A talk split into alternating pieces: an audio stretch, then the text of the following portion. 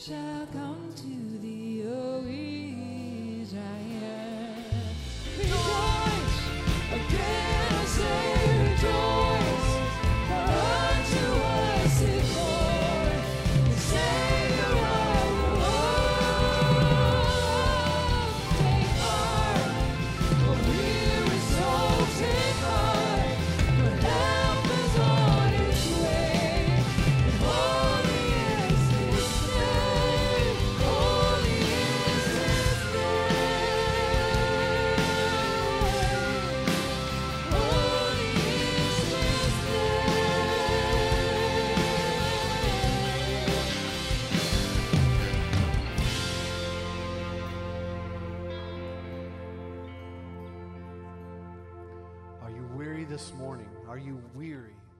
heart and know that the Lord Jesus has come for you.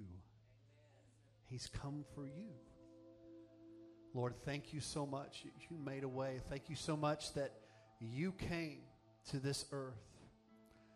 You didn't come with fanfare. You didn't come to the, the rich people and to the rulers of the world. You came to the poor and to the lowly and to the shepherd.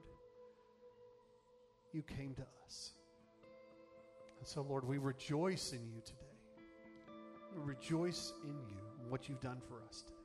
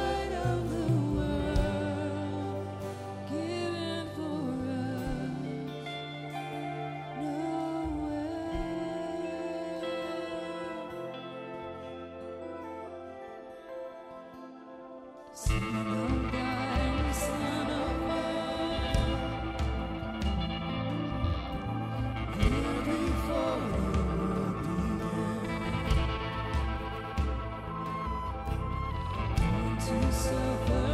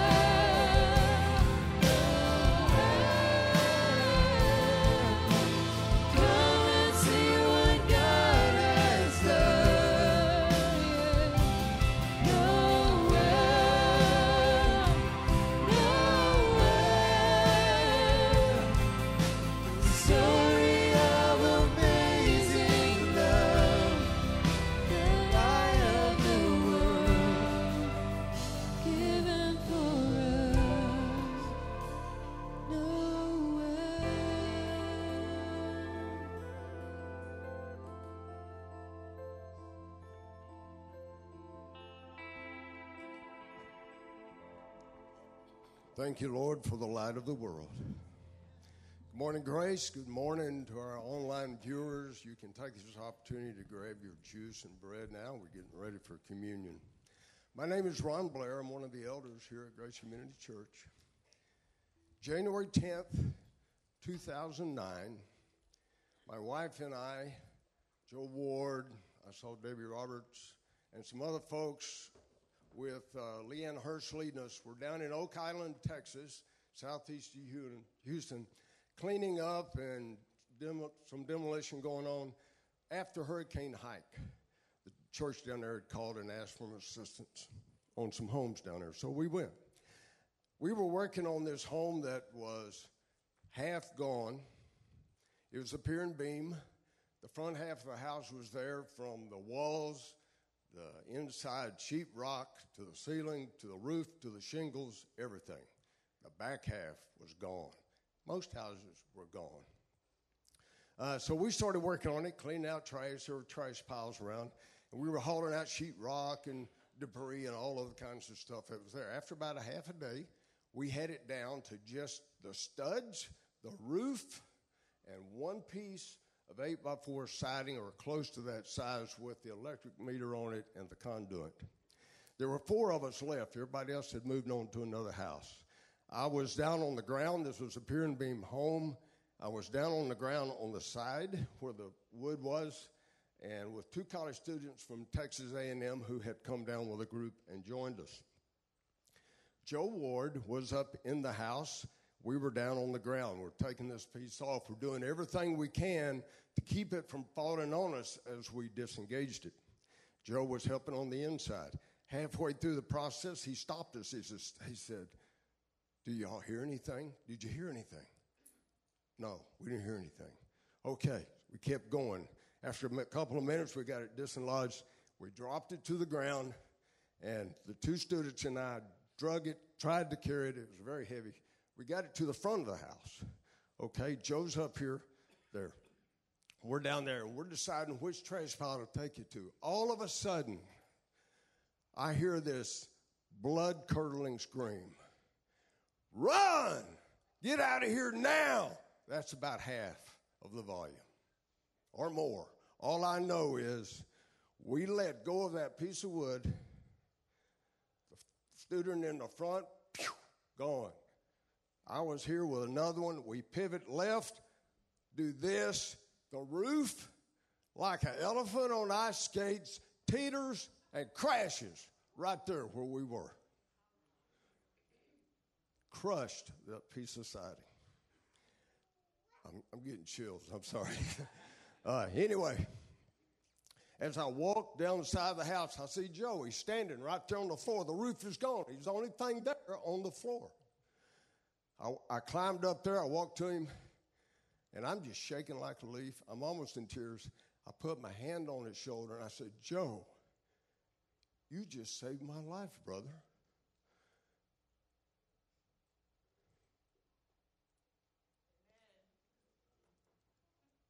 No response. I said, Joe, you just saved my life, brother. Thank you. And he said, that was close. Oh, no, that was way closer than that. Every year since, on January 10th, Joe Ward gets a gift from me. I guarantee you, and I look forward to doing it because that man, God's help, provided me another year of life. And I'm so thankful. But guess what? That's not the only life experience I went through and was saved from. Many of you have too, and we rarely think about it. John 3:16 says, For God so loved the world that he gave his only begotten Son, that whosoever believeth, he provided a way to eternal life with God our Father. In John 10, his son says, Jesus Christ, I am the way, the truth, and the life. No man comes to the Father but by me. And then Romans 10, Paul tells us if we will confess, if we will declare that Jesus Christ is Lord and believe in our hearts that God raised him from the dead, you will be saved. I've made that decision. That, my friends, is the greatest rescue ever told for humanity. All you have to do is accept it. If you would, if you can, stand. We're going to take communion. The bread represents, of course, the body of Christ. The juice represents the blood of Christ. Our Heavenly Father, as we come before today, you are a mighty God. We thank you for that wonderful, amazing gift that you gave us. And here we are in a couple of weeks about to celebrate the birth of your Son.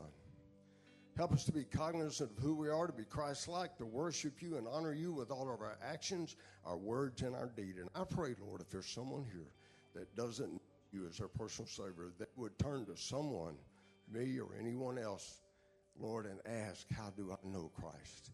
And they would find you, Lord. Thank you for that opportunity. In Jesus' name we pray. Amen. You may take the cup and drink.